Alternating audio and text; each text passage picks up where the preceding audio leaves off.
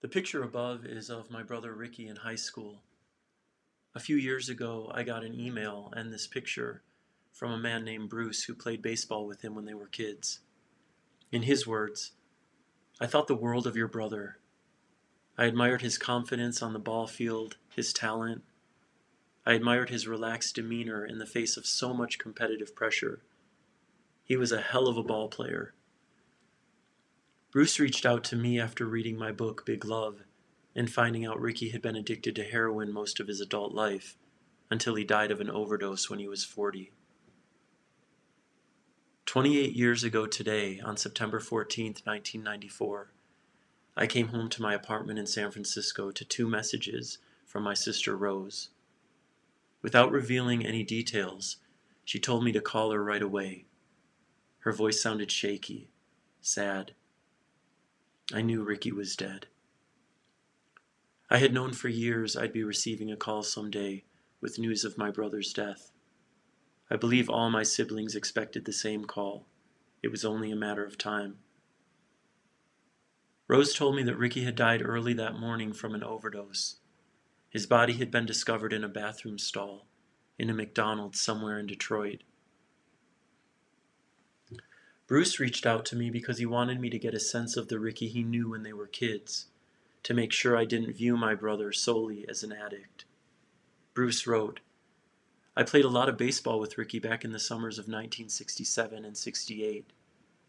When we were 14, we played together on the Pony League All Star team that went to the World Series and then the Colt All Stars in 68. He played second base, I played third, even though we played on different competing teams during most of the summer, we became fast friends on those all star teams. We had some great times, both hanging out at my house and traveling through the country playing baseball. For my entire life, while Ricky was still alive, I did indeed have a hard time seeing him as anything but an addict. He was 18 years older than I, and as far as anyone knew, his addiction began before I was born or when I was still an infant. I never knew him as anything but a junkie. That was the title I gave him, even before brother. His addiction was the lens through which I viewed him, always high or wanting to get high or struggling desperately to keep from getting high. A character, an actor, pieces of a real person, I thought, but never an honest whole, never in control. I pitied him, and I resented him. I prayed for him, and I spited him. I loved him, and I hated him, for the brother he was and the one he refused to be. I couldn't see his humanity in his addiction and all the pain it caused our family. It really wasn't until after he died that I began to focus on what a beautiful human he was, as gentle and loving as anyone I've known, all heart It's so easy to judge those who are lost in addiction, so easy to lose touch with their humanity, when it's often the depth of their humanity and sensitivity that sparks their addiction in the first place. Is there an addict alive who isn't also a canary in the coal mine, screaming in their own way that something is wrong here?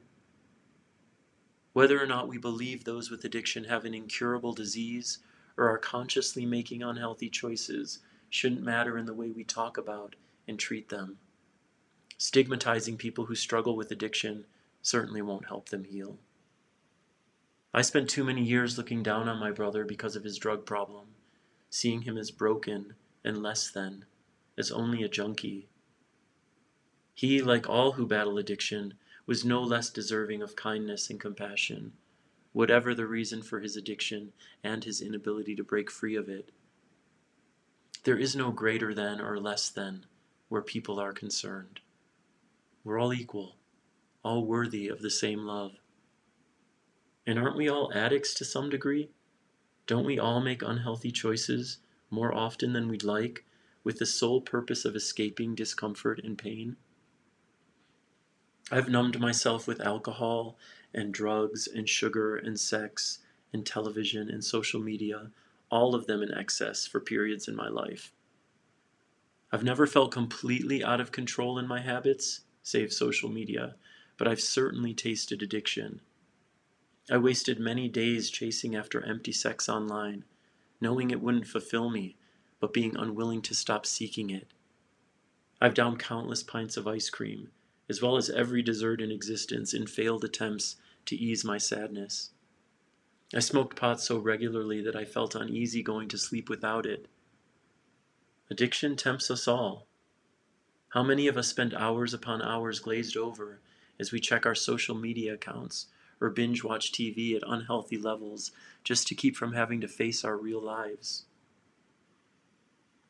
In his email, Bruce wrote, The part I loved best in your chapter on Ricky was how you defined his character through his smile. To know the kind of person Ricky was inside was to see that radiant smile. So much warmth. Thank you for writing that. That's exactly how I choose to remember him. That's how I choose to remember him too. Not to deny the other parts of him, but to give energy to his beauty, his heart, his love, knowing that by doing so I'm giving a gift to myself as well, bringing expansiveness to his light rather than his pain. A person's humanity is always there on some level, always. If I can't find it, I know it's time to search a little harder for my own. Look at that brother of mine in his baseball uniform. Can't you feel his huge heart? I sure can. I labeled Ricky a junkie while he was alive, and he was so much more. He was as kind hearted a man as I've ever known, with a giant smile he offered willingly to everyone who crossed his path. When I picture him now, it's almost always with that smile stamped on his face, his loving blue eyes open for connection. He was funny and charming and felt comfortable talking to anyone about anything, an instant friend. He was gentle, so gentle, ultimately too gentle for this reality. He loved our family with his whole heart, but was never able to find a true home in our world.